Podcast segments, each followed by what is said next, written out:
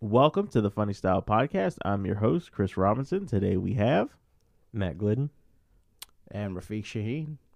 So we started this conversation um, about Melbourne potentially getting a don't tell. Mm-hmm. Um, So Mhm. that is, Exciting. yeah, Yeah. exciting, and we shall see Yeah. Yeah. what happens. It's not anything, nothing set in stone. Or, or maybe we shouldn't be talking about this at all. That's- Yo, yeah. it, I mean, just saying that it's on the horizon is you're not. Yeah. It is anybody. potentially Yeah, in potentially consideration. in consideration. Yeah. which Now- would which would be a very big deal for this area. Absolutely. Um, for at least for the comedy scene in this area. Yeah. Now, does Orlando have one, or is it Yeah, just Orlando Tampa? has one. Okay. No, Tampa has one. South. Orlando has one. Um, I think St. Pete has one. Mhm. South Florida South has Florida, one. Yeah, I mean, it's all over the state. Because I, I could definitely see if they've got like, you know, because I I talk about all the time about like building a circuit. I could definitely see it being the kind of thing of like, oh, cool. Like, are you in with Don't Tell?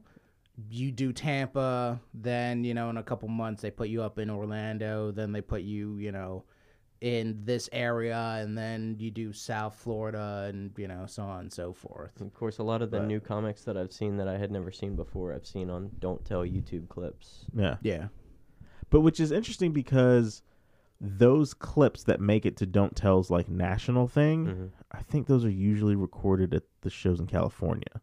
Like the actual Mhm. original Don't Tell location. Yeah. I don't know that they pull them from the Don't Tells all over the country.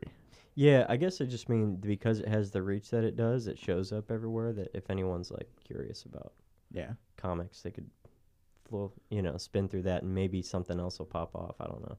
Yeah. Yeah. Well, I, I mean, so I think the bigger thing is is that if you do like if you do a don't tell, there's a better chance of getting on one of the ones in California. Yeah, for You sure. know, I mean- any yeah exposure. But you would have to you would have to reach out to them to actually get on one of the ones in California because I've I've done what have I done three don't tells at this point. Mm-hmm. Um, but I mean it's the kind of thing where you have to find out who the person is that's Mhm. booking it halfway across the country to then make sure you know what I mean Yeah. that you get organize that in advance. Which uh, Yeah. which ones did you do? I did uh the South Florida one twice, Mm-hmm. and then I did Orlando. Nice. So I haven't done the Tampa, I haven't done the same, but I haven't reached out. Mm-hmm. So I mean, I might reach out and you know check that out because it's not it's not a it doesn't pay that much, Mm-hmm. but it is it's a great opportunity to be in front of a kind of packed out audience. Yeah. Um, Fun show every time. Yeah, Yeah. it's definitely a fun show every time, and they provide really great video. Mhm. So that's you know and that that's a huge thing. You know, Yeah. like I, I've gone back to it's, you know my list of like pre-pandemic bookers, and like it's like three hundred some odd names and email addresses and everything like that. And like even now, it's like every time I send out uh, a message being like, "Hey," you know, I always go like. Is this the video that's stopping me from getting booked, or is this the video that's getting me booked? What I will say though, because I've noticed um, a lot of places now are starting to use the videos like a as payment, where it's like, oh, come do the show, we don't pay, but you get Mhm. really great video, Yeah. and fuck that. Yeah. I mean, uh, the thing about the video stuff though is it's 2023. Everybody has a 4K camera on their cell phone. Yep. Mm-hmm.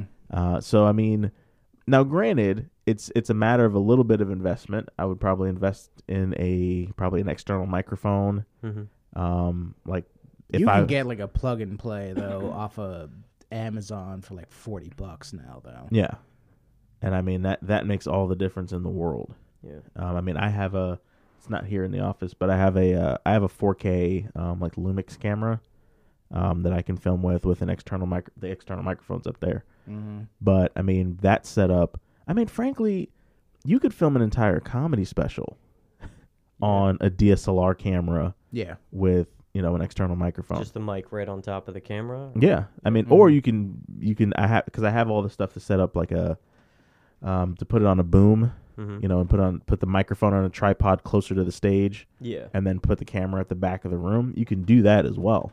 How do you feel about the wireless mics, like the little lapel mics? They're I feel like they cool. kind of take away from. They're cool. It's just that it doesn't pick up the audience noise. Yeah, Mhm. And when you're showing clips like that and it's literally just your voice, it sounds like you're bombing yeah. because So the we- microphone's on you. We got people that have two, and they Yeah. they'll set one down like on the stool Oh, facing okay. the audience. yeah. But I still don't. I feel like if you're gonna, if you're gonna do that, you got to spend the money on a higher quality mic. Well, so when you have a situation like that, the real benefit is the fact that you can intersplice both the audio coming from you Yeah, and the audio from the audience, which is like a level more advanced than most comics are willing to it, put it all in. comes in on one feed. But you know yeah. what I mean? But like uh like functionally when you're recording, you know, Mhm. like however you set up the mic placement, you know, the live mic you can as long as they get, you know, like if you're wearing the lapel Mm-hmm. uh version, you can ignore essentially whatever's coming out the live mic for whatever you're recording as long as you get the audience Yeah, because all you have to do is just slap those two together and it becomes like oh hey we can hear the audience roaring and we can hear you Yeah. and that's it Yeah. But Yeah, I mean, it definitely works. the things that I've seen though is like the the clips of just your phone from the back of the room. The qual again, be, just because. Well, I have an iPhone. I don't know about the Androids. They don't do the audio justice Yeah. either phone. Yeah. Yeah, Um. But I mean, it's they're So- not designed for that though yeah. Rode Mic makes one that plugs directly into the phone. mm-hmm. That, I mean, it upgrades it. I don't want to say tenfold, but Mhm. it's way, way, way better. it just And it's back there with the phone Pre- and everything. yeah, it's pretty much just all you need. Yeah, it's not a. It's literally a. It's like a. There's a base to the microphone, and then the microphone comes out, and you can swivel it at like a 45 degree angle, 90 degree angle, so it points f- directly forward. Yeah. and it just Mhm. literally plugs into the side of the phone, and it's powered by the phone, and it's super easy. nice. Because I mean, the technology now has gotten to the point where I don't know how much. I mean, it's got to be rough for like videographers Mm-hmm. because pretty much everybody can do high quality stuff from their phone. so I, I would agree with you the only thing i feel gets overlooked in this conversation all the time which is where videographers really shine is in the editing Yeah. and you know part of what you like the ali siddiq thing you sent us today part of the most fascinating thing was watching the editing work in that special Yeah. you Yeah. know because it, it changes the story dramatically you know Mhm. when you're watching from the side or you're watching you know like the lower angle shots to be like oh this is his heroic moment and stuff like that I like that he added the uh, perspective of the people that were there as well, a couple Yeah. of different times. Yeah, that was really cool. Yeah. He does Yeah, he does a nice really good job of cuz it's weird because he's already I so I have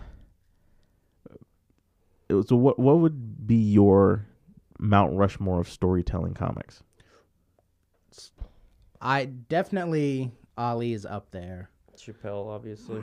I mean, he's he's at the point where he he could just tell us. He doesn't have to get laughs to everyone for everyone to be in awe of the story he just told. yeah for And- well i think minutes. ali is that's The part of the same, reason yeah. why i Yeah. think ali is up there Yeah, I, I, like especially loss is a great example of a comedy special and i know this sounds counterintuitive a comedy special does not have to be funny the entire time yeah. Oh, for you sure. know it can be like a 70-30 thing Well, that was that was You know. very clear in in this second um in this part two of this one Yeah. here. Cuz like one of the things that I I enjoy about this particular special. So also by the way, we're talking about like Ali. Siddiq's loss. um, which is the second half of the Domino Effect Domino special. Effect, Um, if, again, if you are a stand-up comedian, you have to watch at least Loss. Yeah. I mean, you should, really should watch both. But I mean, it's a master class in storytelling, and I mean, one of the things that that I'm struggling with now is I, I'm. I think I said this last time. Even I'm kind of bored of just the laugh. mm-hmm. You know, I want to actually be able to say something Mhm. of significance while I'm on stage. And you watch Ali Siddiq, and it's it's almost more saying something than it is the laugh. Yeah. This, It's this it's very funny. I'm not saying it's not funny, Yeah. but it's a it's if you removed all the jokes, it would still just be a powerful story, Yeah. Yeah. you know? And he closes out. He doesn't even go for a punchline to close out the special. It's just, Yeah. but but it puts a ribbon on everything Yeah. from Yeah. the beginning. That one thing I will definitely say is underplayed in Ali Siddiq's work is like not enough people give him credit for the way how he ends a set. Yeah. Like he it's not just that he doesn't go for the punchline. He will literally do a mic drop or how he moves off the stage in the middle of a sentence. Mm-hmm. You know, to punctuate like this is the end of the tale, but the tale is still continuing. Yeah. You know. Uh and I find it interesting what they. I like watching what is sort of happening on sort of the cutting edge of stand up. You know, um, if you look at, um, oh my god, um, Jerrod Carmichael. mhm. I don't know if you either have seen his special Rothaniel. No. I- It is so one of the things that's interesting because now I'm, I'm starting to think about recording specials and you know what that stuff looks like, and Rothaniel's is beautifully directed mhm. which is something I never really paid attention to in comedy specials before. And I read this article about um, Jerrod Carmichael and his specials. And if you notice, if you ever watch a Jerrod Carmichael special, it's very, it's it's quiet. Mhm.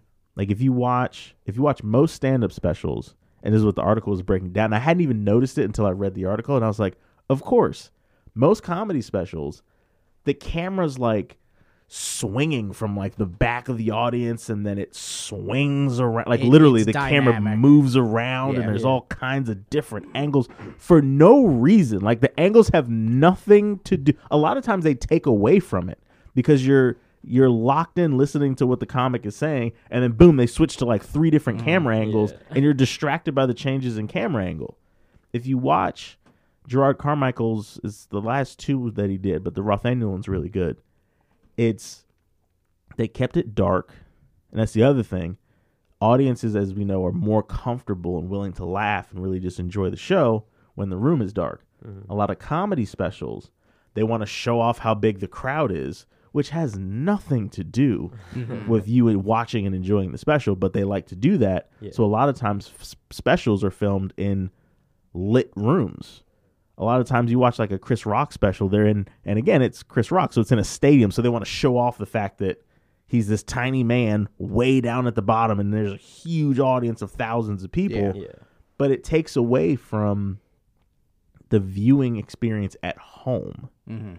And I think Jerrod Carmichael's stuff was filmed in such a way where the main focus wasn't the people in the room. The main focus was the people at home and how they're going to experience the special. Mhm. And it's just, I mean, it's the room is pitch black. He's under one single spotlight that's just on him. Mhm. He's wearing this like bright red silk shirt and the background is black. So I mean, it just That's just Yeah. yeah, it's just him. So what like you can see this what you're talking about like from the beginning of comedy specials to now.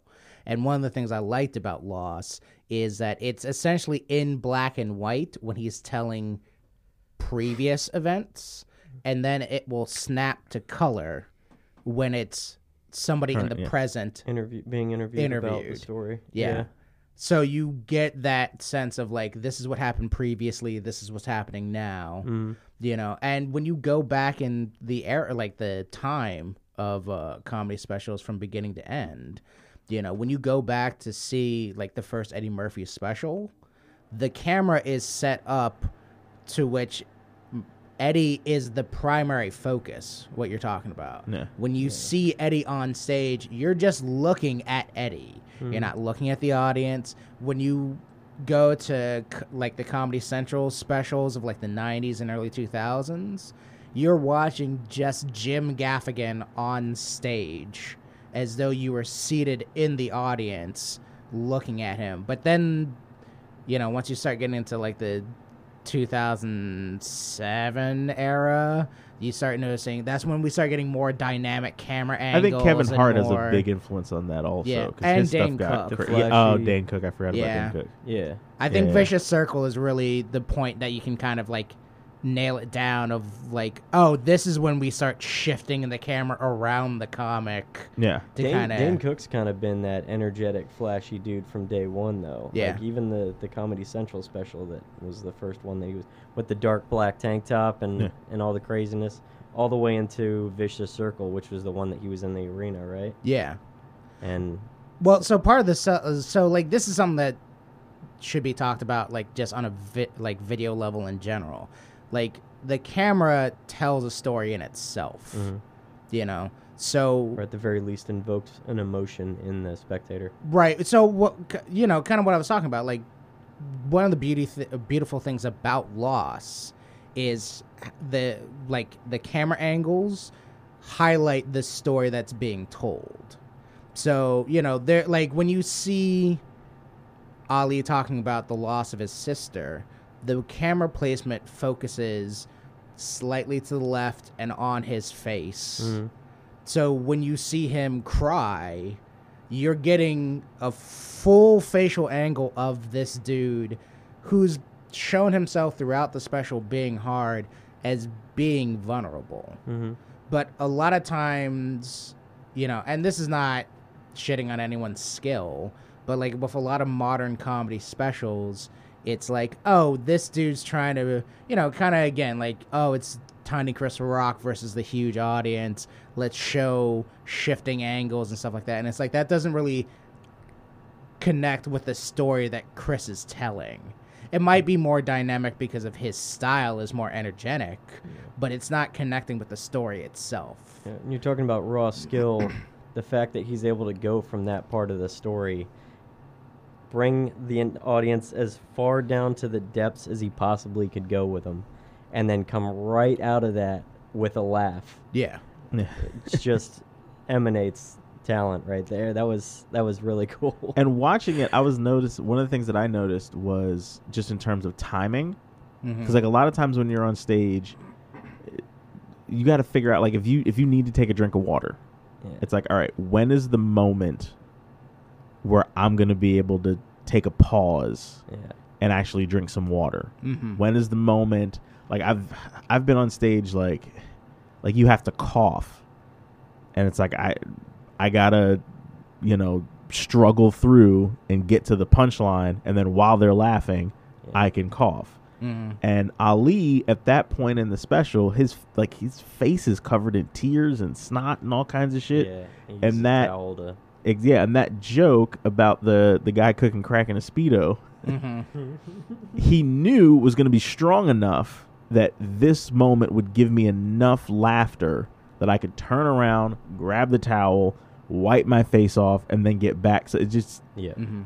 masterful, just in every single way. It should also be said, and another thing skill wise for him is he's very comfortable sitting in a pause. Yeah, So Oh, he yeah. does That that, bit, Clear through the whole thing. clears his face, and then pauses again, where you get another smaller but another roll of audience laughter for him to wipe his face a second time. yeah. yeah.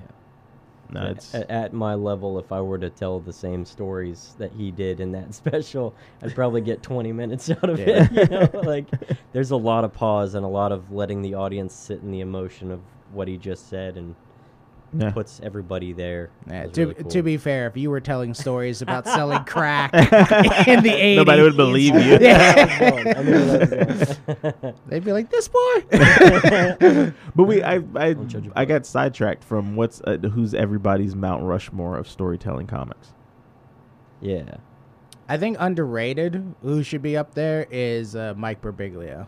Okay. Uh, Mike Birbiglia is a masterful storyteller from beginning to end. Mhm. You know, uh, his special, uh, M- my girlfriend's uh, boyfriend. I think that was the name of it, or like the other one. He tells this entire story of him in like from beginning to end, the entire special is essentially one long story about him in high school dating a girl who had a boyfriend and having to meet his girlfriend's boyfriend's parents. Mm-hmm. You know, and it's it's a solid story.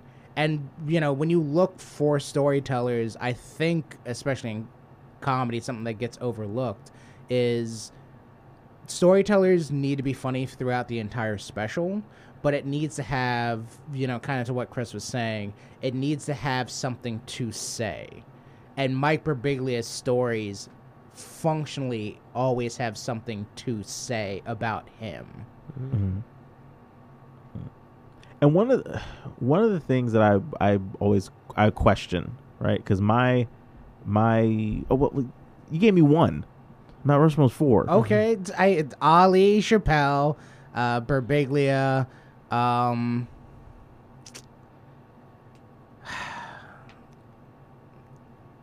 I'm trying to. They're like so. I I always go back to because like I I'm a big fan of storytellers in general, um, and uh, what is his name? It's something Washington. He's not really known as a comic, but he ran Snap Judgment on NPR oh yeah forever. Mhm. Super funny guy. Storytelling wise, he could take you and and this is kind of the masterful thing about his work. He would take you in the intro of Snap Judgment in like a 30 second clip and tell you about the story of like dating a yakuza's girlfriend in Japan and roll that into what the entire episode was about. And there were a lot of times where it's like, I don't want to hear the rest of these stories. I want to hear more about like that relationship. Yeah. You know. Um but it, I guess just as far as like pure comics go, uh, God that's driving me crazy what is his name I think it's like Irving Washington or something like that or I think you might be right hold on I have a computer in front of me but yeah Uh, I Snap Judgment is probably top three greatest podcasts of all time Yeah. And, and if you are le- if you're just learning looking to learn storytelling skills, hands down would suggest listening to that yeah because even even if you don't want to if you want to focus on the comedic aspect of storytelling, Mhm. everyone that they have on there have the it's not overproduced. Glenn Washington Glenn Washington. Glenn All right. Washington um, it's not overproduced, but it's produced at just the right pace to get a story from beginning to end and be fascinating the entire time. I thought I I the name Glenn Washington popped into my head, and that's also the name of a reggae singer. So I was like, it can't be Glenn Washington. I'm, I'm remembering it wrong. but no, yeah, it's the same name. Yeah. Yeah. Um, I, I Neil Brennan tells a good story too. he Yeah. You know, Yeah, I think Um, it's Ali, Chappelle, Neil Brennan, and then uh, you're this guy Bert Kreischer. Have you heard of the Machine Story? Pretty Yes. great. Yeah. top. Uh, that's probably top on the map, Mount Rushmore over Chappelle. I Yeah. I love Bert. I really do. The only thing is like when you say storytelling. yeah, I know. It's just I go. I don't know. I don't know if his in or if his style could really be solidified as storytelling yeah. Well, here's here's the the He- reason why I I have a outside. it's the questionable, Yeah. right? Because so here, here's my like top, which is very different from y'all's actually. I actually put Louis in It's mine um as well. Ali Siddiq, Mhm. Charlie Murphy, l- um, Joey Diaz, Joey's good. That's a solid pick. and it, to me, the greatest of all time is either Ali Siddiq or Bill Cosby, which I know we're not supposed to talk about Bill Cosby, but Bill Cosby's ability to take just everyday boring stories. And if you listen to some old Bill Cosby albums, it's just him telling stories Mhm. about growing up Yeah. and nothing spectacular happened to Bill Cosby growing up. But for some reason, he's able to make those stories. You're on your edge of your seat to listen to something otherwise is completely boring. Yeah. But my my question is, I wonder because my way of getting better is I find a comic that's really good at some particular thing Mm-hmm. and I, I do a deep dive on that person and try to learn as much of that skill set by observing them as possible. And in my quest to get better at storytelling, I've sort of did a deep dive into Ali Siddiq and Joey Diaz because those two in particular, and Charlie Murphy in a similar way, there's a there's a rawness and just grittiness to their stories. Mm-hmm. And my question becomes how much of it is skilled storytelling? I'm not taking anything away from any of them. I think they're Mhm. all amazing. But how much of it is skilled storytelling? And then what percentage of it is your life was crazy? Mm-hmm. So you have these stories that are powerful because the story is powerful. You know what I mean? So for for someone who d- didn't have those crazy experiences, that all all three of those, because I mean, again, Charlie Murphy stories are the story itself is insane. Yeah. Like any asshole off the street is going to be able to make those stories interesting hmm because they're they're involving Prince and Rick James and like it, they're incredible stories. Then you add the fact that Charlie's really good at telling stories, and it makes it this Mhm. magical thing, right? Again, Ali Siddiq, his life story is fascinating. Yeah. Mm-hmm. You know, um, Joey Diaz, another one, life story, fascinating. You know, and what I wonder sometimes is, in order to really get to that level, because again, as I watch and study, I'm like, what can I emulate? And one of the things you can't emulate is the sort of hardcoreness of the story itself. I I uh, understand what you're talking about, and I agree with that like seventy percent of the way. The only thing is another great storyteller that we didn't mention is Kyle Kinane, Mm-hmm. and he his stories don't necessarily have that grittiness to them. And really, when you talk about the act of comedy in general, or entertainment as a whole, you know, a lot of it is the juxtaposition between our position in life and the position of reality, I guess you would call it. so when you're looking at uh, Ali or Joey and they're telling these like very real, intense, deep stories, it's like that certainly adds to the story.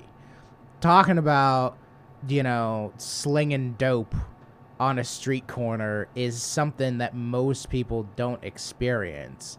And the thing though is that you can take a dude from prison who slung dope and you can get him on stage and you can have him tell his story and it may not resonate the same Oh, the for same sure. depth Right. Oh, for sure. Yeah. but you can take that same dude kind of put him in a storytelling class and definitely increase the viability of that st- you know what i mean like if you took a dude and ali and put them on stage to each other you're never gonna get the same effect twice but you might get that guy like 80% of the way to being ali you know what i mean Mm. so I don't know if it's the life lived that makes the story per se, which is the reason why I go like I'm up there with you seventy percent, but it certainly does help.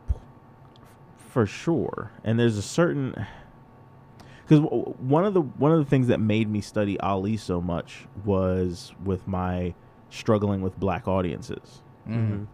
because i'm like all right my jokes are sort of long form um detailed you have to be paying attention the, the punchlines don't come hard and fast Mhm. they're s- spread out over a, a short story setup punchline structure And a lot of people say you got to be high energy in those audiences, but Mhm. yeah not when you watch Ali. Exactly.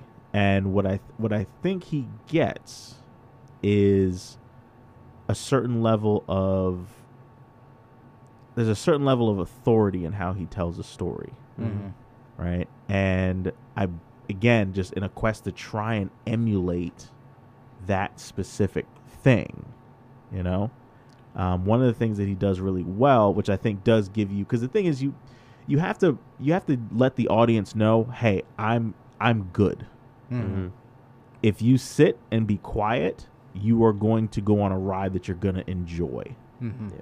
And how you get the audience, especially black audiences, is in that first 15 seconds. Black audiences have no patience. hmm And one thing Ali does really well is he gets up there, and usually the first thing he says is hilarious. Mm-hmm. Like he'll ask it in the form of a question, hmm you know? Like You've been I- duct taped. Yeah, Yeah. if you've In the been duct taped, and and now, just me. yeah, and now you have to shut up yeah. because you have to hear this story. Yeah. How did he get Yeah. duct taped and thrown into a Yeah. car? So, mhm. Now, I'll I'll definitely say this to what you're talking about. Both him and Joey, and a lot of storytellers in general, but definitely those two, they're both people who have absolute confidence in what they're about to say.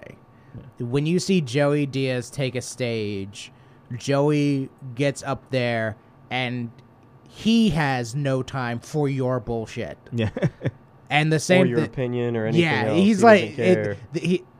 Most people talk about comedy as like this is a conversation between me and the audience. Definitely with Joey and Ali, it's not a it's not a conversation. It's hey man, you want to hear something crazy? yeah. and that like the the following hour and a half is what that crazy thing is. Because hmm. how? Yeah, that's the. Because I mean, I, the story I tell. So the the. because again, it's the question becomes: Is it, is it the the dramaticness of the story? So like the the two main sort of longer stories that I tell are my my experience of being a kid in New York on 9/11 Hmm. and my experience of being in a mental hospital when I Right, was a kid. School pr- Like- broke out and broke in. Yeah. That one. Like those those two are like the two stories. And if I look back at my life, those are the two like dramatic Mhm. sort of traumatizing experiences. Yeah. So the question that I'm I'm running into is like, all right, is it again, if if I were to say, all right, let's take a story, and I'm trying to think of a comic that does this, and I get again, it's it's Bill Cosby. Let's take a story of walking to the grocery store, buying groceries, and coming back home, and make that a compelling story. Because then it's like, all right, this is not an incredible experience. This is technical skill. Mhm. You know what I mean? Um, and the, I, where do you even start? Because Bill, I mean, Bill Cosby has whole bits about like, like playing, um, like touch football in the street, Mhm.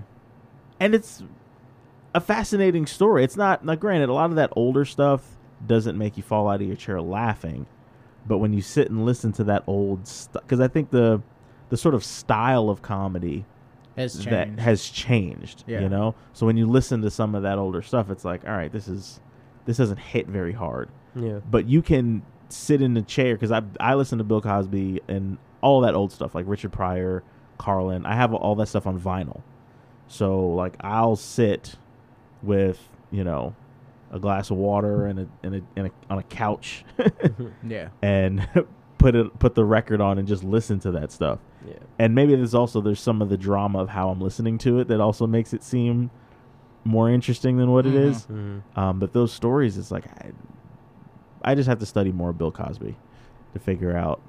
Not, not, not. Don't. I gotta look into Bill Cosby more. I gotta get Figure out to how his he gets- shoes. I gotta, How do you But- keep it under wraps for so right? long? Where, Yeah. where, where, Matt? Where can I get roofies today? What you asking me, bro? That's one thing that I will give Dave Chappelle. That again, that's one of the things I he studied him didn't- for oh, sorry. specifically. No, Uh, Dave Chappelle is the all-time king of misdirect.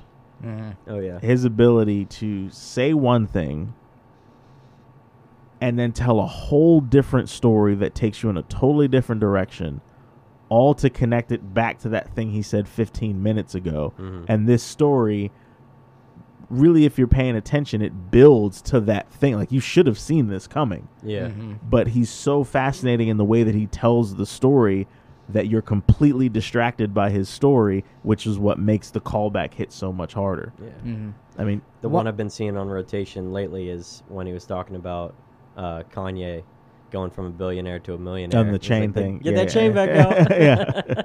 out. I I think one thing that could help along those lines, and this is something that you when you're talking about Chappelle, he talks about himself, is Chappelle did study kind of like the African art of oral storytelling. And it's underrated, but like when you get to oral traditions in societies, there's a whole skill of this is the central premise of this story. I'm going to announce it up front, and by the end of the lesson, we will circle back around to that thing.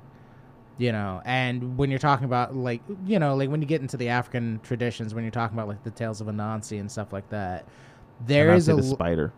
Yes. I have a. Go on. I'll, I'll tell you. there there is a whole thing to be said for like kind of the comedic aspect of those stories because in an oral tradition you need to keep people entertained throughout the course of the story So when I was a kid, I had this. Um, there was this. oh, Jeez, it was a cassette tape that came with a book. So it was like one little package thing, and it's all these African folklore like stories, and you can read along with the book as you listen to the story. And I remember specifically how much of an idiot Anansi's wife was. So I'm assuming she's a spider as well. But he, what was the story? Oh, he was. everyone in the village is planting peanuts, right? And Anansi is supposed to be planting peanuts because that's how everyone makes a living in their village. okay. And Anansi tells his wife, "Hey, I have this bag of peanuts, and before I go plant them, can you roast them and salt them? That way, they'll just grow that way."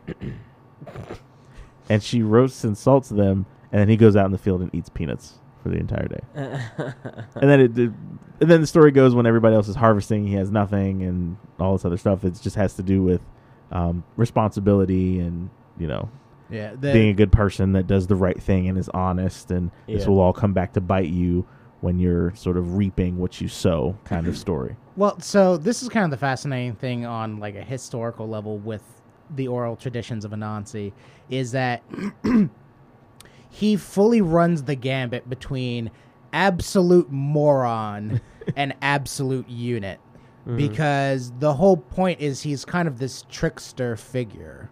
So, you know, and when you're sharing the traditions of Anansi in the oral telling style, again, you're running back and forth between kind of like the comedic aspects of he's sitting in a field, eat, like eating peanuts and tricking his wife into, you know, like cooking them for him, Yeah. and tricking like a literal god of the moon to be like, yes, of course you should come down and hang out in this pit. It's the best pit ever. it's you should definitely, you know what I mean? And when you're talking about like the going back and forth of it, like it's entertaining from beginning to end because you're telling people this is how we achieved or this is how blank was achieved. Mhm. But let me take you through this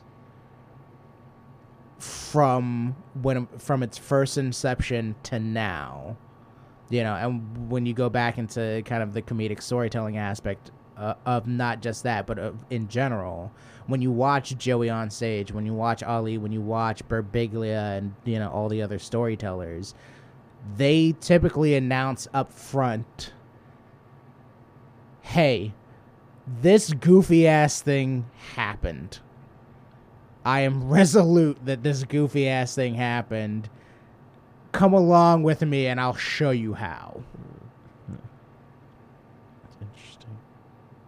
So I never asked you. 'cause I always asked at the beginning. Did you guys do any comedy this past week? Yeah, actually, uh, we did. Um, we did a show at the Wickham Park Community Center. Oh, was, uh, that the was that the MMA thing? Dude, it was actually really cool. it was last minute thrown together. Apparently, some of the fighters dropped out, so there were like three or two or three fights that dropped off the card, Yeah. and they needed to fill that space. And Duncan knew somebody, That knew and somebody. they hit Duncan up, and Duncan's like, "All right, I'll see who I can pull in a 24 hour period." And um, and we got out there and and it was way more of a crowd than I thought it would be, which was really cool. We performed from inside the cage, which was also really cool.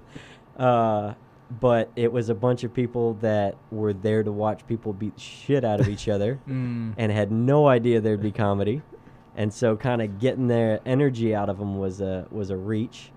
But the first thing I did when I got in the ring after it was my turn, Duncan had gone and EQ Manley had gone. Mhm. And there was just like there was something we couldn't get the energy out of them. And so I was like, all right, I put on my best Bruce Buffer voice in this little five foot six frame, and I belted out, "It's time!" and like everybody turned, and I was like, "Yeah, I got you, fuckers. All right, I got to get some way to get some energy out of you." And I started doing my material, and like there were people that were laughing, and there were people in the back that were chit chatting. There was a line for food, and there was like one, there was like one lady sitting with her husband that was just not having any of any of the comedy. just stoned. There's always somebody, right? Yeah. Especially the more people you add to an audience. Um, and then Well, especially when they didn't come for comedy. Like they're just they're like, why, why is this being Exactly. forced on my face right so now? then we had to like tailor jokes to you know the audience. They said to make it family friendly, but then after we were done, the fighters and announcers are all Cursing. F this, f that, and I'm like, whoa, what the fuck, man, you know. But uh, there was a table to the right that was like a bunch of dudes, and I was gonna crowd work with them. I was messing with them a little bit, and I was like, how do you guys all know each other? And they're like, oh, we all train. Jiu-jitsu together, we're black belts. I'm like, all right, I'm gonna leave you guys alone. We're gonna go over here. Ah, you should Yeah. have doubled down on that. Yeah. That would have been a great bumping mic situation if it'd Yeah. been like you and um, EQ in the ring at the same time, going back and forth. I th- I think if uh, I 'Cause think Preach if we was on get- that, Yeah, right? Preach Yeah. was on Who it as well. He almost didn't show up. Oh, really? yeah, well, Duncan hit him up, and Preach had some plans going on, and then I hit him up because Duncan was having trouble getting a hold of him, and I was like, "Hey, man, you got to get out here. There's a lot of people out here. At the very least, this would be an awesome experience." And um, he's like, "All right, I, you know, I'll drop everything, try to come out." And he got out like ten minutes before I got on, off stage. I was supposed to bring him up, but he wasn't quite here yet. So Duncan went back up, and almost got in a fight with a guy at the, That's back of the yeah. crowd. Some guy was, you know, messing around. They again, they're not all there for comedy. Somebody goes boo, you know, and Duncan was like, "Who did that?" You know, and he, he gets off the stage. ability. He walks all the way over there with the mic, you know, and I was like, "Don't do it, man!" Like, How great would it have then- been though to see Duncan like like destroy a dude because you would never expect that. Like, so then because he was so committed to it, I was like, all right, you know, we're having fun. Let's make it funny, and that way diffuse the situation. And so I go behind the ring and I take the hammer and I hit the bell three times. but but you can't pick fights at an MMA event. No. Yeah, I know, like, statistically 90% of the speaking, people yeah. are there to fight. Yeah.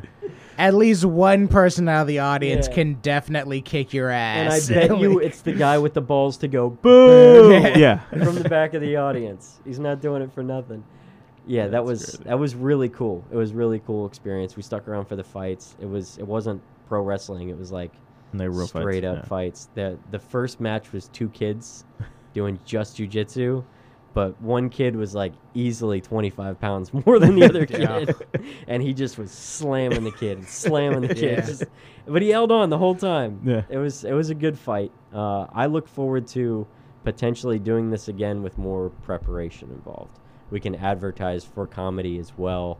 So there's like a mix of people there for fight and for comedy. Comedy fans there to watch a fight, and fight fans there to watch comedy. So Yeah. hopefully, there's there like I used to do uh, judo competitively, like Mhm.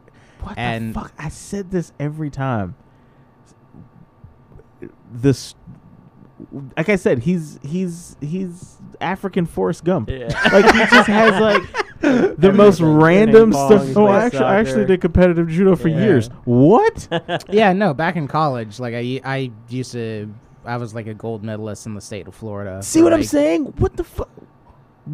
What have you been doing? Every time we every fat. time No, we, really every time this stuff. every time we tell a story, Yeah. Rafiq is like, "Oh, by the way, Yeah. I also did like." if I was like, "Oh, He's you ever?" Steven Seagal of our Yeah, you ever comedy. done- Ah, don't don't do that to me. Don't not You know, I did Steven. judo for 35 years. yeah, not Steven, dude. Comedy is all about taking the audience's expectations and hitting them with a punchline they didn't expect. Yeah, and speaking of terrible Spanish. Gonna start growing out a ponytail. next. yeah, yeah, on, yeah. With short curly hair, I'm aiming for the ponytail. yeah, no, I, I, I used to do uh, judo competitively, like for the like USF and stuff like that, and like when you're talking about like that 25 pound difference, Mhm, it's like that, it's difference. so big. Even more in little Like, kids, dude. yeah. So like I've always been like a big dude Yeah. and like especially back in college the thing that fucked me up the most is like when you go through the weight classes you hit a point where it's like oh uh you are 13 stone we have nobody in your weight class in your age group Mhm. so the only people we can put you up You against go up. are like 50 year olds who have been doing this for 25 years and like the fact that I got any medals at all was surprising. But like you would like get into these matches where it's just like a dude who is like 54, six foot something, mm-hmm. weighs like 350, and it's like, hey man, this is my third year doing judo. Please just don't break anything. That's all I can ask of you before the fight. Yeah. Like, That's Yeah. funny. I've always kind of been a grappler. Like we did some jujitsu when we were kids. I grew up with a brother two years younger than me, and we always fought, but we never threw hands. So it was always like this unspoken, turned into a wrestling match. Whoever got choked out lost, and then Whoever got choked you know you're done. And so I kind of grew up doing most of that. I wish I would have got into wrestling or something else afterwards. We did uh when could- we went to go- church camp. I don't know if you guys went to like summer camps or oh, church yeah. camp or anything. Vac- vacation Bible school. Yeah, so we went to church camp, and it was like you know, girls in one dorm, guys in another dorm. There would be three bunk beds in one room, and we'd take all the mattresses off the bunk beds and set them up in the middle of the floor and make a ring, and we'd have wrestling matches. It was so cool, man. But I got put up. Oh, I always got put up against bigger kids because there was nobody my size, and uh, I always held my own, man. I mean, if I didn't win, I like at least put up a fight. You know, a little wrestler, I'm a little grappler, man. Matt Glidden is the perfect size to be like. You ever see those stories where a grown ass man pretends to be in high school so he can play basketball on the team? Matt Glidden should go to the nearest middle school and just fuck kids up for two years. It's like him versus Warren like- Davis. yeah. I could pull the 21 Jump Street, but it would have to be in middle school. Yeah, it would have look to too be. young for high school. Dude, I, I so you saying that just kicks the movie scene in my head where it's like you pretending to be like a kid and then legit like Peter Dinklage or Warren Davis coming up and like schooling you anyway. yeah, yeah. So I had this weekend. I had an interesting, interesting weekend. So I did. uh Well, the first one I did was uh what's it called? Oh man, it's uh one of Helmets shows. Um, Yeah. out in Orlando. Yeah, but it's uh poor poor choices. So it's a it's a tap room Mm-hmm. that has like seventy five different beers on the wall type of thing. Poor, but P O U R. Yeah, yeah. See what they did? It's pretty clever. Puns. Um, Yeah. so that one, that that one was rough. Like it was like there wa- there weren't that ma- wasn't that many people there. Um, and it was just pulling teeth, Mm. like just getting people to like because, like the um, the comic before me, they just they kind of stopped paying attention halfway through her set. Mm. So by the time I went up, they were having full blown conversations. But Did she bomb or was she, was it just not conductive to comedy? uh, a little of both, a little of both, and uh, the, I mean, to the point where imagine if there's eight eight audience members and they're having conversations. Mm. there's like n- there's there's nothing, you know. Yep. Um, but to be fair, Adam Lowry closed it. um, the owner of Madcaps, hmm Mm-hmm. and he one of the things and I got I got to write some more like raunchy material because one thing about raunchy material it just cuts through like there's certain subject matters that force people to laugh. Yeah. Yeah. You know what I mean?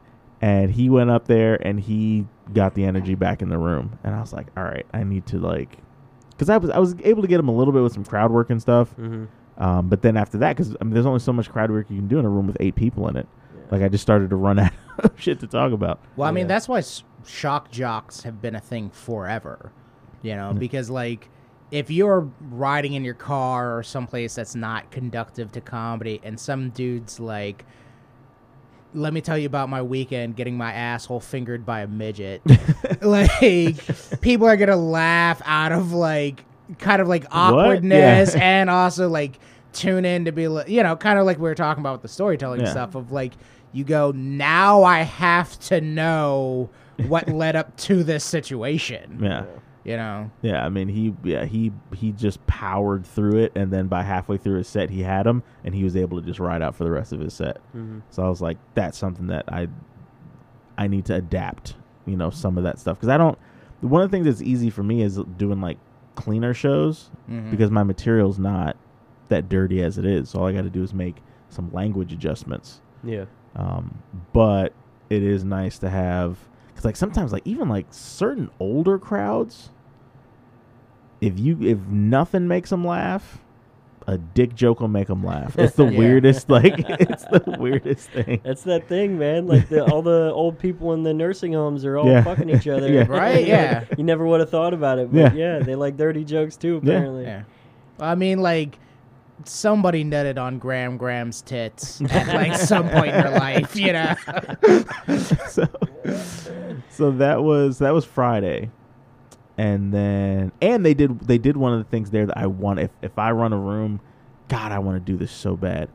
They set up. Uh, they have a food truck set up right in front of the front door. So even though it's just a place that serves beer, hmm it it you end up having this whole thing where the food truck's out front, so people are at the food truck, and then they bring their food inside, and they're able to watch the show, and it makes it. I, so I want to run a show, um, where it's a weekly comedy thing, and you Mhm. rotate out different food trucks. So then then people come not just for the comedy, but they know every single week it's going to be a It's an event. different food truck. So it creates this Yeah. vibe to it, you know. That's one thing Long Live Vintage was doing really well in Winter Haven for a while. They were doing Yeah. they were rotating food trucks. Really? Yep. Yeah, I haven't done one of those. I gotta, That's, but it's not. they moved. Oh, okay. They're Yeah. not by LOL anymore. Oh, They're about okay. 15 minutes out. They're kind of getting situated in a new place. Okay. But that's not a paid show, right? That's No. just a. no, it's a mic. That's a mic. hand. It's a mic. Okay. they're planning on having paid shows Yeah. eventually Yeah, It- but it's they like now gotta- in a bowling alley Yeah. So it's like there's kind of like the restaurant area which has a stage, I've and I done think some there's bowling supposed to alley be shows. There's a plan for like a small theater room that they have. yeah, Oh, in okay. the- yeah. That'd be So- cool. like it. I mean, so I say it's in a bowling alley, but like functionally, it it's like an entertainment center Yeah. of a dead mall. You're, not, you're not talking over crashing Yeah. things the whole time. Yeah. Yeah. Um. So th- so that was Friday, and then Saturday, I didn't perform on the show, but I went to um, see Carlos Mencia. Nice. Mhm. Um. So I met Carlos um, and Eugene were yeah, both out Eugene there. Torres. Yeah, yeah. Yep. yeah. Um. Great show. Yeah. um, I I drove home and went into a bit of depression on the way home, watching watching Carlos on stage, because I was like, so so Carlos does the first. Show, I saw the first show, the second show was packed to the point where I just like I just left because I was like, there's not enough room in here. I, I'm just gonna leave. Mhm. But um, he did I think an hour and forty five. Damn. Mhm. Um, and the only reason why he didn't go longer was because there was a second show. So there were there were people. So the the second show's supposed to start at nine, and I'm look. I'm, so so they have a they have at the improv they have they brought a clock. I don't know why they bothered because Carlos didn't give a shit, but they they put a clock at the DJ booth so you could from the stage you could see what time it was. Uh-huh. The shows are seven and nine at 9:40 Carlos is still on stage performing for the first group of people Holy shit. and the rest of everybody is just in the lobby of the Standing outside the improv there's a there's a line. You know, it's like the lines out the door. The line was like out the door, and then it curled like a spiral because they just th- there was so many people with nowhere to go. There was hundreds of people in the lobby of the Improv. That's What, was that the. Orlando Improv or was Orlando, that- Orlando. So was and- it was he storytelling? Was it jokes? Both, Okay, because I But- imagine for an hour and forty five. but he just had it. Honestly, not m- that much. To, just a ton of material. yeah just and Yeah. that's that's what made me sort of depressed about it because I had a I had a realization of you know the that danger of being like a big fish in a small pond kind of thing Mhm. and I was like you know I don't personally see that much value in going to see like famous comics Yeah, simply because I I get nervous of having other people's material in my head Mhm. yeah, that scares the shit out of me That's fair. you know Yeah. um, and then the other thing is, personality wise, I struggle with like I could have very easily probably met Carlos Mencia, and I didn't, just because like I hate that thing of, hey man, I'm a I'm a new comic. Yeah, you I just know what to you know what I mean? And yeah. and I have it in the back of my mind is like I'm gonna get to know these people along the line at some point. yeah, you're I like, don't I don't want to to say the same thing that he hears all day. exactly. Well, I mean, you know Eugene, right? Yeah, yeah. So that that's just no, no, no. I was I was like ten feet from Yeah, Carlos, even like multiple Yeah. times. It's, it's not the in that was the problem. yeah, was it's just the like, what conversation am I about to have right now? That's not like a hack. Oh, I do comedy too, and blah blah blah blah blah. You know, um, I always think in those situations, it's not you know to your point, it's not about the end, but it's like they're like they're just people. yeah, You know what I mean? Yeah. So in those situations, I always go. The conversation that should be had is like, "Hey, Eugene, let's chat." And then ev- eventually, you know, when Carlos gravitates into that situation, you don't go, "Oh, I'm a comic too." You go, "Hey, man, what do you think about this?" yeah, You know, kind of, kind of like this podcast is yeah, you know, because you know, th- since they're just people too, it becomes this whole thing of like, oh, well, you know, I think this is bullshit, and then you fire back with like, are you sure it's bullshit, or you know, Yeah. like what one of my favorite memories in comedy talking about Bert is like. Mm-hmm. Back in the day, you know, like we were ta- like we did a show like the Call and Sick to Work tour, Yeah. and like uh it's like me this guy named choquette uh i forget who the feature was and like bert is in the back of the improv talking to his mom and dad Yeah. and like we're just taking a photo like because we're like yeah you know just leave him to take his and like he screams from like the other side of the bar he's like what the fuck man Yeah. you guys are taking a photo without me it's like Bert's that dude. Yeah. He, he's that guy. But I think most comics are that guy, Yeah. you know, because like we want to be in it. Like no mm. matter what's going on, we want to be in it, you know. Even if we want to be left alone, we're just like, what do you mean the feature's taken From an, from an over, yeah, from an overthinker's perspective, I completely get his thought process of it. Though, like every horrible scenario is going on in the back of my head. I'm gonna go up and I'm gonna say this, and it's gonna be the same thing he's always Nah. heard, and he's gonna look at me blankly, and he's gonna say thanks, and he's gonna move on. I'm gonna be like, why did I? Well, I feel like I also feel like because I've had these experiences of being like kind of in the room with certain like famous comics and not like reaching out. Yeah, Because the other thing is, is is this person? That's what um when we were in New York and I um I stopped and I shook Godfrey's hand, and then Chris Stefano was standing like right out there, and after shaking Godfrey's hand, I had a moment of like, Godfrey is never gonna remember this. Mm. This is half of a second interaction uh-huh. this is of no value to him or me. And then I just walked past Chris Stefano and didn't bother to say shit to him Yeah. because it's just like this is, it's just gonna be that thing I just did with Godfrey yeah. over again, Mm. and it'll have no meaning to it. You know, How long ago was this? this was uh, this was in front of the Comedy Cellar like a year ago or something like that, and it was like, you know what, I'm no longer gonna do this Yeah. Yeah. if I if I'm in a situation that was the same thing with like with Carlos. I was like, you know what?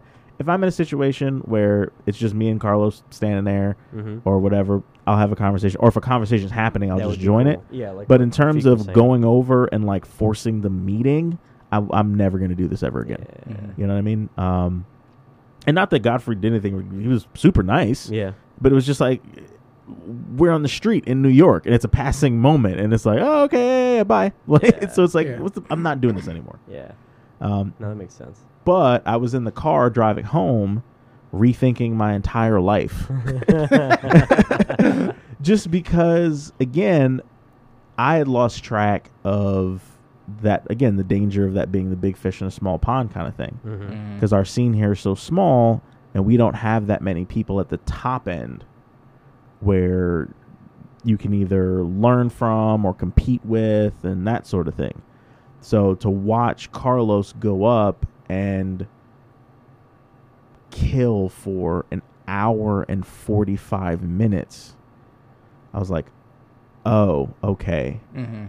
I have, you know, it, they say it takes roughly 10 years to really become a professional comedian. hmm I'm five years in, and I feel like I'm a professional comedian, right? Then you see someone who's 25 years in, again, destroy the room for an hour and 45 minutes, and it's like, oh, okay, now I can see where there's years in between me and this person Mm-hmm. Right. you know um so it it was it's it's healthy Yeah. Because like okay i can i can get there Yeah. but there's still years Yeah. Yeah. You Well, know? where that where that would depress you, I would say to kind of use that as fuel. oh for sure yeah Yeah. yeah, Yeah. yeah. um it's just one of those things of like i need i need to spend more i need to spend more time traveling Yeah. Yeah. and it's a not good driving force. and not doing stuff locally like i enjoy doing stuff locally Mhm. Um, but what it does is it, it I'm comparing myself to people that are new. Mhm. Mm-hmm. And I don't like you know, like if anything, you don't want to be the smartest person in the room. Mhm. As a comic, you do not want to be the funniest person in the room. Yeah. If you find yourself being in rooms where you're consistently one or two funniest people in the room, you'll continue to grow. But I could I could tell spending time there. Like I had the same experience at the comedy cellar Yeah. where I was like, "Oh, this is the first time in a long time there are multiple people in this room significantly better than me." Mhm. And I can see where that facilitates a level of growth that would be extremely hard to mimic in an environment like this. Yeah. Um, but iron, it's huh? iron sharpens iron. yeah, Well, not only that, but just putting yourself in in higher challenging situations. My little brother was significantly better than me at soccer because he always played with me and my friends, two three years older than him, and he destroyed people at his age group because of that, and then got into Yeah. varsity and all that same kind of concept. Put yourself Yeah. in. Well, again, I, iron sharpens iron. Yeah. You know, like you, if you want to prove your metal, you know, you should consistently be the man in the arena.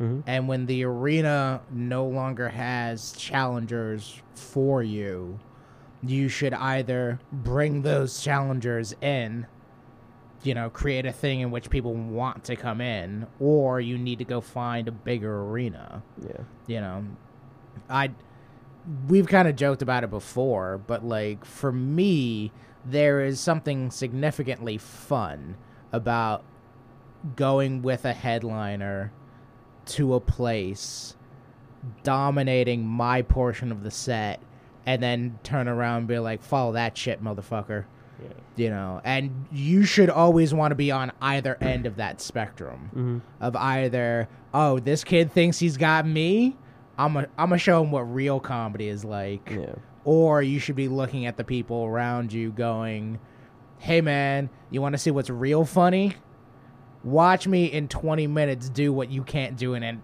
like 45 yeah, Yeah. But put yourself in those situations where you sit back and look around the room and go, "Holy shit, how do I get like these guys?" That's how you get better. And I don't know, I don't know where to go to find that locally. and by locally I mean the state of Florida. Yeah. because I've been all over the state of Florida, and other than going to the improv and hanging out with famous comics, Mm-hmm. um, I don't know that there's much of anything that I find intimidating left. Yeah. You know, what that sounds like is and it sucks but like it sounds like what you need to do is join more big name uh festivals yeah, the kind of thing where it's like hey we we stole your $45 but we also Yeah. scoured like scoured like 2000 people coming up to this festival and we selected 20 out of those 2000 as the best of the best Mhm. yeah. you know you're gonna be out again 45 bucks or whatever but oh like, yeah, this. I mean, I, I probably I don't. This year I probably spent a hundred bucks applying to special to um festivals. Yeah. I not never like it's not much, but there's always a portion of me that goes, it's great if you want to get up in front of bookers. You know what I mean? Like you should ne- I I'm big on the uh, opinion of like you should never go to a comedy festival with the illusion of this is my make or break. All right? I don't think you should You- do that with any. Yeah, you can. it- You can in some instances. Like if you if you if you're opening up Madison Square Garden, like you can definitely be like, this is my mean? make or Yeah. break. Like oh, that's a big deal. But here's, You the, here's the thing, though, also about comedy that I'm that I'm starting to again change my mind on. Nobody cares about the opening act. no, Yep. no. So even this idea of being like, "Oh man, I'd love to open for such and such on the road."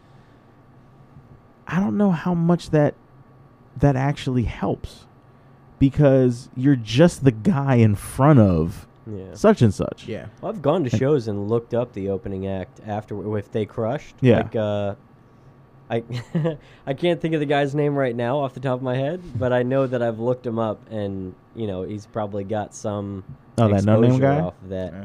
Yeah, that no you name don't guy remember? that I don't remember right now. But if I looked him up again, uh, he opened for Jo Koy. and Okay. He just it was at the King Center. Yeah, yeah. yeah. So And- Joe's Koy's coming back to the King Center, He is. and I I want des- oh man, I'm Yeah. I am going to do everything in my power to try and get Jo Koy on this podcast. dude, That would be great. That would be so cool. Because everyone that so what I do is I keep track of the King Center um, calendar Mm, and every famous guy. I, I sent a um I sent an email to Jim Gaffigan's manager mhm. when of course all ignored, all ignored. Dude, put him Yeah. out. But yeah, put him out there, baby. Um, uh, what's his name? Uh, Nick DiPaolo Mhm. came to this did this big show in Daytona.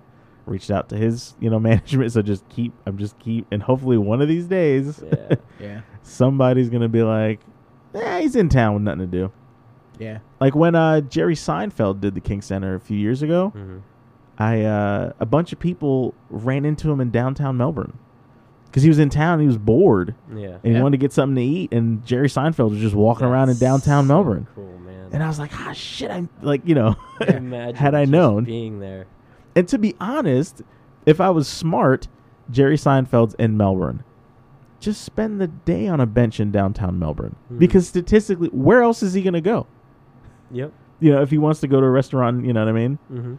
Well, I mean, so like, there's a, I mean, that kind of goes back though to your earlier thing of like, what are you gonna go up to and be like, Exactly, "Hi, I'm yeah. also a Yeah. Well- well, no, so here- I've well, been waiting here on this bench all No, day for no, you. Here's the thing, though. I would have an interesting thing to talk to Jerry Seinfeld about. yeah, the fact that you waited on a bench all day. well, for no, because you're doing the cars thing. No, no, no, no, no. Okay. If you look on my shoulder, I don't know if there's you see it. Oh, oh yeah, I no, can see it now. There's a tattoo then. on my shoulder. It's a Jerry Seinfeld quote. It's the only tattoo I have, Okay. and Jerry Seinfeld hates tattoos. Oh so my I would God. love to go up to him and You'd ign- like, annoy the okay. shit out of him with the fact that uh, something he said is tattooed on my shoulder. so the and, by- and and just before people clown me for having a Jerry Seinfeld quote tattooed on me, this was before I was a comic, and it was so my goal is, and I I'll do it eventually, um, but my goal is to have. Like I want the like the left side of my body to be a book of wisdom. So like just significant things said by various people. Like the next one I'm gonna do is a Jordan Peterson quote, Okay. that says you should be the strongest person at your father's funeral. Mm-hmm. That just has, I think, to me, has a ton of very deep meanings. He, Rafiq is looking at me because I'm guessing he has opinions about Jordan Peterson. I have so many opinions about Jordan. um, but so my goal was to do like a whole bunch of different stuff. Yeah. and this was I, I got this first one when I was 400 pounds, and I was talking to the tattoo artist, and I was like, so if I lose weight like over time, like what's gonna, you know, what happens to, you know, the tattoos? And he's like, well, if you lose a little bit of weight, nothing will happen, but if you lose a ton, it might warp and you know change things or whatever, whatever. So I was like, you know what, I'm not gonna get any more until I get way closer to my goal. And I'm way closer than I was at 400 pounds, but Mhm. I'm still Mhm. pretty far away. So I'm not going to do anything. So because of that, Jerry Seinfeld's the only quote that's on my shoulder. Yeah. So it looks great. I'm not that big because people are like, "Who's that big a Jerry Seinfeld fan?" I'm like, "No, no, no. I'm not that big a Jerry Seinfeld fan. It just so happens that he was the first quote that I got, and then I decided not to get any more. I have a whole. I have like a um a word document of all the various Yeah. you know, qu- there's actually. I thought it was going to be funny. I was going to get one of Jerry Seinfeld, and directly below it, the next one was going to be Hitler. The N word. No, it was going to be Hitler. I know. Hitler. um, because Hitler. yeah, like, who are these Jews? yeah. but uh, yeah, so that would have been an interesting conversation. to have. So uh, now I got to know what what. Just give us a light your Jordan Peterson because I think he's great. Yeah. I think Jordan Peterson, and I'm saying this as kindly as I can, is a stuffed up moron. Even the quote you just said, out of context, sounds, d- at least to me, sounds dumb as fuck. Why? Just think about it. You're at a funeral uh-huh. for your father, Right. And the quote is to be the strongest man at sh- your father's You should be the strongest person Right, at like- your father's funeral. Yeah. Okay, one, like, who are you fighting at your dad's funeral? That it's doesn't a physical I, thing. Jesus I get that, but like, I'm, even then, I go like, what, like, what does that, like, what real meaning does that have in a societal context? Everybody What- else in your family is breaking down, and so because your father is no longer there to be like the anchor for the family, you now need to be that guy to kind of keep everybody. yeah, but you should have already been that dude way before. But the. Like, when but you're the talking about- point is when- the actual deadline is your father's funeral. Right. when you're talking about patriarchs and like a patriarchal society in this context like when your father is on the decline Yeah. You should have been that guy way before so the idea of like You should have oh, been the I guy need- stronger than your father, because the point is like in a room, your father Matt, is the Matt, strongest. Matt. man. I'm sorry. Rafiq, fighting is, with Rafiq is someone just who a hater already- of yeah, Jordan he already Peterson because Jordan he's, Peterson. he's fumbling. like when you hate someone that much, you'll look for every little Yeah. thing. No, to- it's for not- them to look stupid. like it's not even that again i'm just talking about like when we're speaking specifically on this quote Yeah. in this context i go that's a line that sounds cool Mhm. but doesn't mean anything and i feel like by and large that's the problem with jordan peterson i feel like he says a lot of things that sound cool to people who are looking for like strength in certain situations Mm-hmm. or to prove themselves kind of like the superior male if you go along with his ideology I feel like but you're when comparing him to Andrew Tate. when you when you look when you look at his like his I have no style problem with life, Andrew Tate either, and I can't wait to have that conversation. I'm I'm such a fence sitter, so like I don't really have strong opinions in one direction or another with most Yeah. people. like look if you want to like jordan peterson i go that's full you're right Yeah. and i'll support that but again i go on a intellectual level when i hear a quote like that my brain just defaults to like this dumb motherfucker like but why? It like, makes sense. It- it's a, it- it it's a does make quote that makes sense.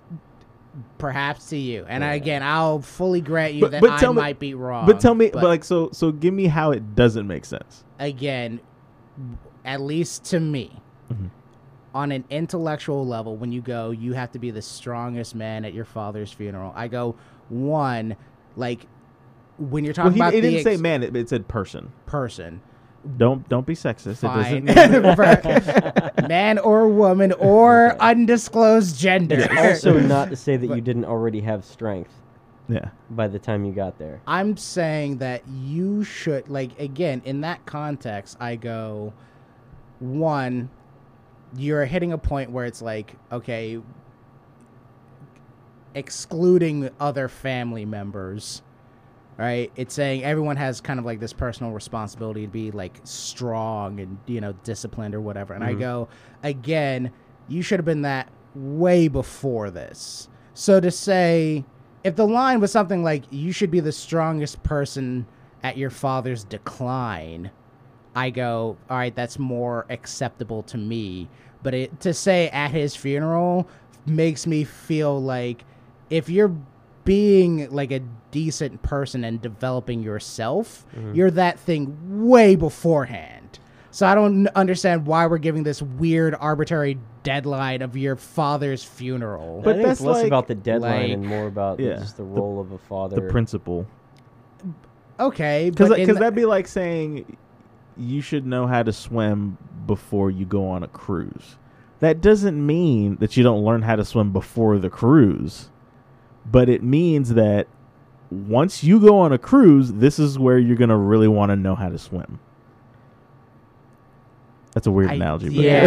Weird analogy. I was, yeah. I was with you like two thirds of the way. I was like, I guess the boat's sinking. like, what's? I think I'm a fence sitter because I can see from I, I I put myself in these situations I can see from everyone's perspective. So like I like with lefts and rights, let's be like bland as possible, left and right of the political spectrum. I can see like the reason they think certain ways, but then I also see why they're wrong here and why they're wrong there. And so like A- Again, I'm just to full on and go Jordan Peterson. you got to is clean your retarded. room. so I like.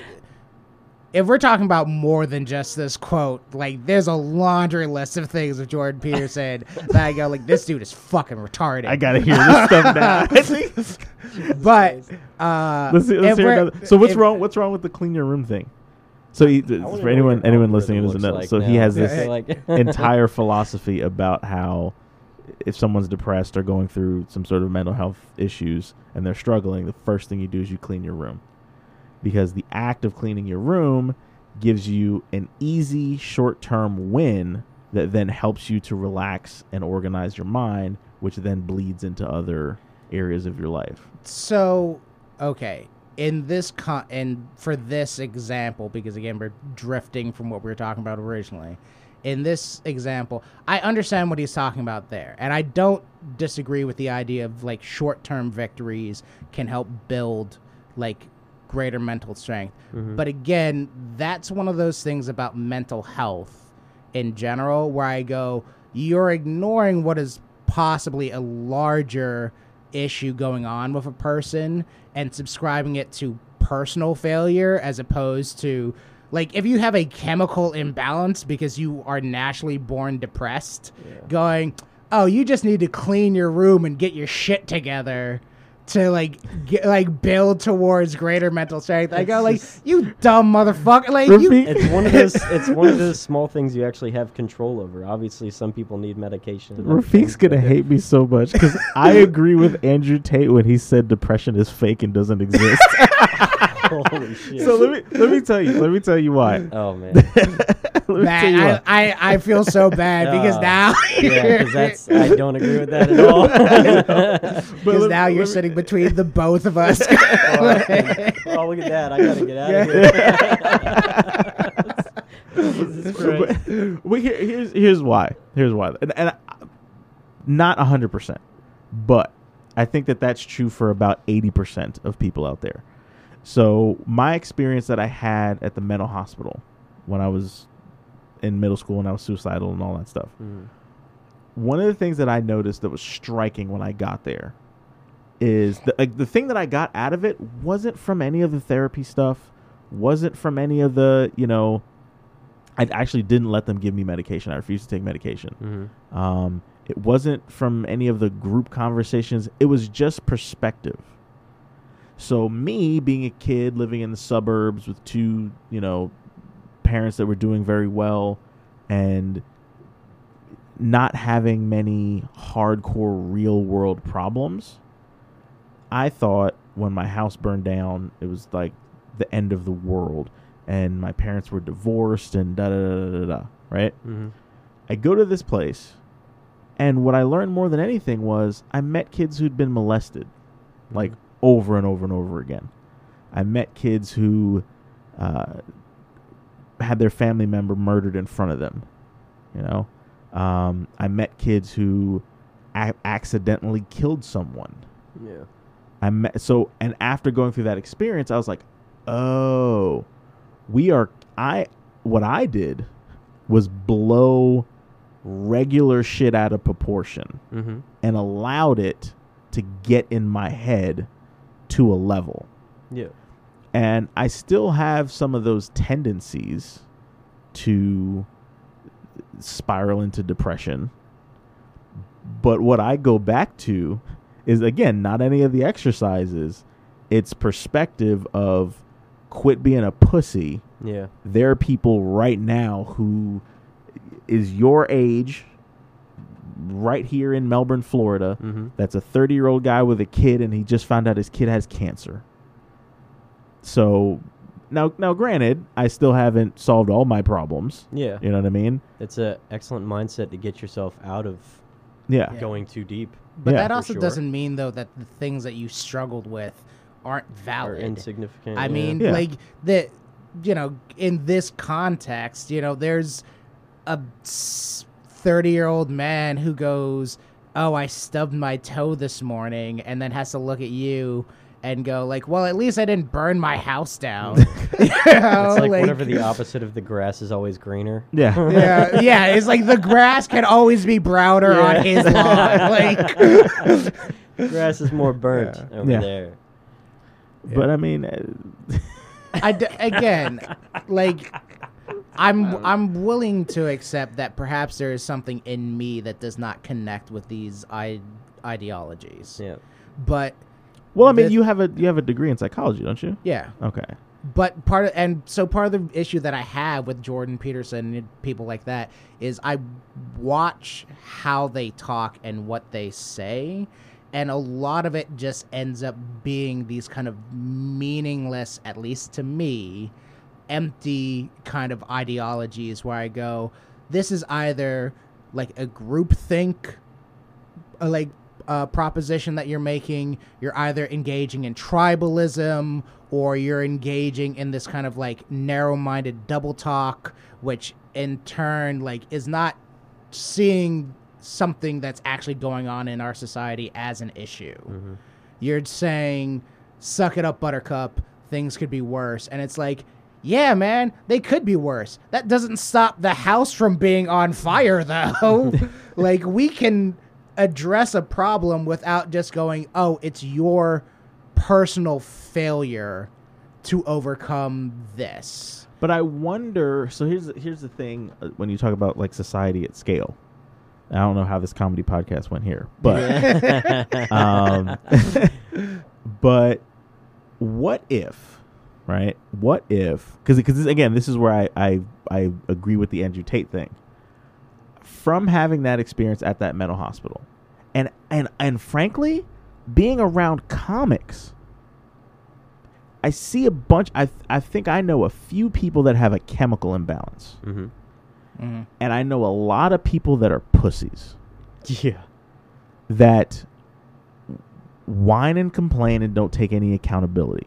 Mm-hmm. And what I wonder is if the Jordan Peterson suck it up buttercup would work for 90% of society, right? And 10% are actually have this chemical imbalance and I wonder if it it would be more effective to push to socially push suck it up buttercup and then save the other stuff for the mental hospitals where those people will wind up anyway. Because would it be better for society as a whole to rather than have like I think there's way too many people going to therapy. I'm so sick and tired of hearing broke people talking about they're going to therapy. I'm like, listen. I don't got money for therapy, yeah, it's like listen, this is not like because an experience that I had with um, a counselor Um, that was a family family friend of ours. Um, he's actually the pastor that married me and my wife. Mhm. Um, that's kind of the the um, he helped us at one point. And what was interesting so about you mean him, therapy worked for you? No. Yeah, yeah, yeah. but, but here, but here my point. But here's my point. Number one, it was it was a pastor that we went to. The person who married us that had like, like that connection Yeah. to us. But his thing was, he's like, all right, we're gonna talk for six weeks, and at the six weeks, you're gonna be done. This is what we're gonna get to in these six weeks, and at the end of six weeks, you will be able to move on on your own and handle this, the, these issues on your own from here on out. hmm And what I remember from being in the mental hospital, going to therapists as a kid, and all that other stuff, that was never the mentality. No, The they want you mentality is back and you keep, keep doing therapy forever. Yeah. Mhm. The same way that pharmaceutical the pharmaceutical industry is a racket that's designed to keep you because Chris Rock has that joke. Yeah. The money's not in the cure, the money's in the medicine. Right. Keep you just healthy enough to where you keep needing the medicine. And I think a lot of the mental health stuff is keep you just don't kill yourself next week so you can come back Yeah. Mm. and give me some more money. I, I think what you're talking about there, at least from my perspective, you know, is the problem you're talking about on a societal level is the fact that we don't treat mental health as health. It shouldn't be a situation because, you know, we're humans. Everyone's got to go through life essentially. This is going to sound way bleaker than I mean it to, but essentially alone. like, Yeah. you are always going to be you. That hmm. you are married, you have your family, but there's always at some point in time during the day when you are going to be alone with yourself. You know, and that's not a bad thing. And it's not a bad thing to build up that kind of psychological callus, for less of a better term, between you and adversity. right? But on a kind of global societal scale, it shouldn't be shunned either to go, hey man, I am constantly sad. I am constantly having issues. I wish there was treatment or something that could help me with that. And to go, just like you should with a regular doctor, mm-hmm. to go, hey, every year or every six months, I sit down with a trained professional who looks at what I'm going through in my day to day life and we have a conversation about how we can make improvements. Yeah. If you are the kind of person who overeats, right? And you find yourself at the end of the year going to a doctor going, hey, I have high blood pressure. How can I treat this and make this better? Right? It should be a, well, you need to lose weight and this is what you can do, but also go talk to Greg down at the end of the hall so we can find out why you overeat in the first place. Right? And then Greg could go, like, oh, yeah, so these things that you experienced in your childhood, you know, lead you to find comfort in these things because we understand there is a chemical connection between, you know, sugar and what you experience. Mhm. You know, so in that regards, like, yeah, maybe not everyone needs therapy to the extent that's pushed in kind of popular media, but everybody should have relative access to therapy to go, hey man, are you having a rough time?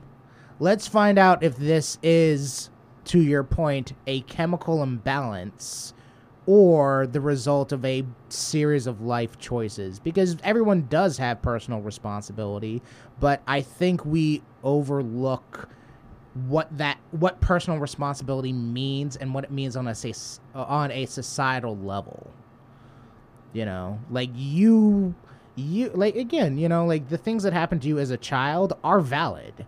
You shouldn't dismiss those just because you know oh i didn't get out of therapy what everyone else got out of therapy. I just had to learn to suck it up.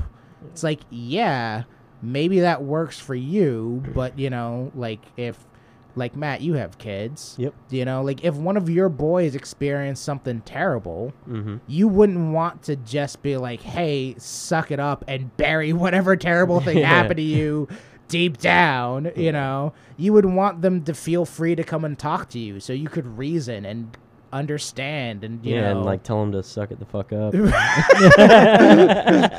no, I would find a balance, but You're not gonna be top G crying like a to- bitch. Yeah, Right. being a little pussy. And and that I guess that's the thing that I, the reason why I don't like Jordan Peterson and like guys like him. Yeah, is their kind of default expression all always seems to boil down to why are you being a bitch yeah, as opposed to hey man let's find out what actually happened and how we can improve it. Have you heard his perspectives, like with his kids and like spending time with them and, and teaching them to So, grow and yeah so like i've I, again because he's know, not just like the whole hard ass. it's suck it not but there's there's an this goes back to what i was talking about before with like uh tribalism double talk and like kind of the undercurrent of a lot of his speech yeah, because when you study how he talks and this is me trying to be as fair as possible mm, the undercurrent of how he talks is very relevant to how a lot of cult leaders talk.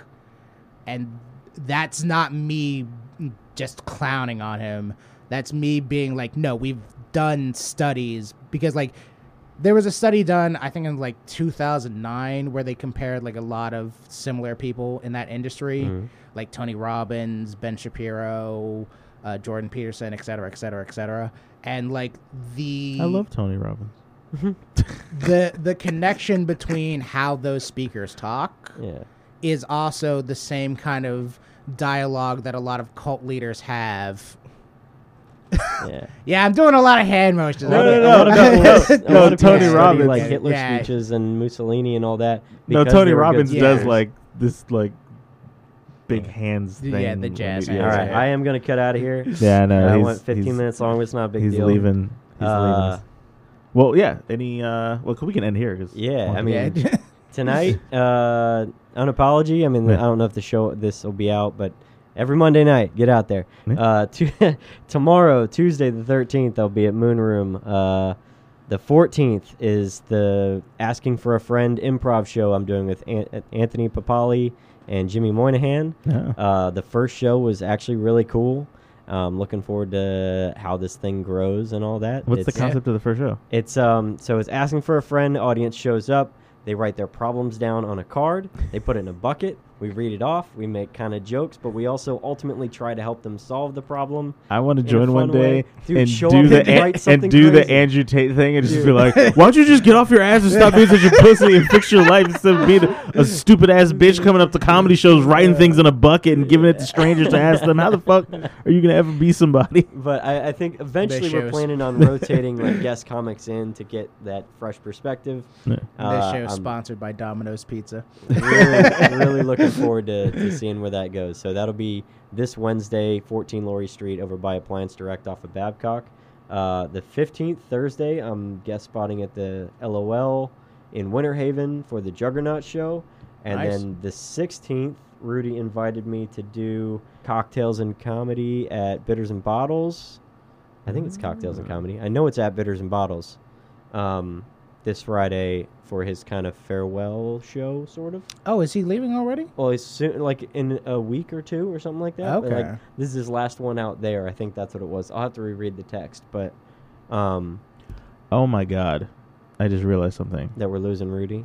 No, um, well, lost past tense. Someone else. Yeah, Um, I would like to take a moment, um, moment of silence for Genesis. Genesis. That's Yeah. right.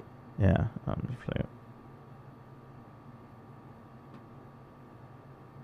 Yeah. Um, I'm looking at um, Saturday the seventeenth, um, at eleven o'clock in the morning. I believe is his funeral. Um, so any comics that you know know and love Genesis, I don't know what like invitation wise. Yeah. um, who's invited or whatever. But I was definitely going to come out and just pay my respects um, because Genesis was amazing. Um, he was just one of the coolest. Be- he was one of those people where it was always exciting when he was talking to you because he was like because I have always felt like this guy's way too cool to be talking to me. Yeah. like why is why is he treating me so friendly when he's like the like the character from like Shaft or something Right, like that? yeah. He's like, like he's way too cool to be talking to me right now. That's such a weirdly apt description. yeah.